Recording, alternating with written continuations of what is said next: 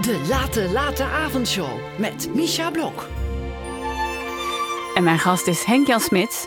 En we gaan het hebben over de podcast. Want Ja. ik heb jou laten luisteren naar de podcast Geschiedlied. En eh, dat is een podcast, eh, want je had van tevoren aangegeven... ja, ik hou van true crime. Ja. En ik hou niet van eh oeverloos gebabbel. Dus ik dacht, geschiedlied. Want je hebt ook iets met muziek natuurlijk. 3FM-dj en historicus Joost Schulte... die duikt in de geschiedenis... naar aanleiding van bekende nummers, bekende muzieknummers. Eerst even luisteren naar het eh, eerste fragment. Dit is de Geschiedlied Podcast. Met in iedere aflevering een track die op de een of andere manier over geschiedenis gaat. Ik ben Joost, ik ben historicus en DJ bij 3FM. En dit muzikale geschiedenisverhaal gaat over een van de gruwelijkste seriemoorden uit de Amerikaanse geschiedenis. En toch beloof ik je dat je na deze aflevering een heel klein beetje begrip hebt voor de man die deze brute moorden pleegde.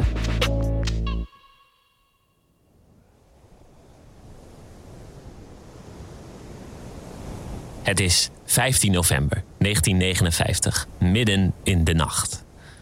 En twee vrienden, Perry Smith en Dick Hickok, komen na honderden kilometers rijden aan in het piepkleine dorpje Holcomb in de staat Kansas in de VS. De twee stappen de auto uit, ze slaan de deuren dicht en voor zich zien ze een prachtig landhuis. Ja, ik zag al inderdaad dat je aan het neeschudden was bij die deuren dichtslaan. Dat is hoorspel, Dat hè? is hoorspel. Ja, en je zegt iets en het geluid komt daarna. volledig onnodig. Ja. Want het is een hele fijne podcast. Het is leuk om het verhaal te horen. Ehm, ik, ik vind, wij, wij hebben met, met de, Max op Radio 5 hebben wij ook elke avond hebben wij een, een plaat met een verhaal. En dat kan eh, een naamplaat zijn. Dus eh, waar gaat Sweet Caroline over? Eh, nou ja, een plaat met een naam.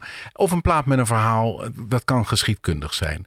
En dat zijn natuurlijk korte itempjes voor op de, want we moeten veel muziek, moeten, we willen ook veel muziek eh, draaien, niet te veel kletsen. En dit eh, heeft het in zich om, om helemaal zo'n liedje uit te spannen, eh, uit te spinnen en helemaal te vertellen wat, wat het verhaal is wat erachter zit. In het begin dacht ik, oh mijn god, ik zit nu naar een hoorspel, nou, maar dan is het niet goed genoeg voor een hoorspel. Snap je?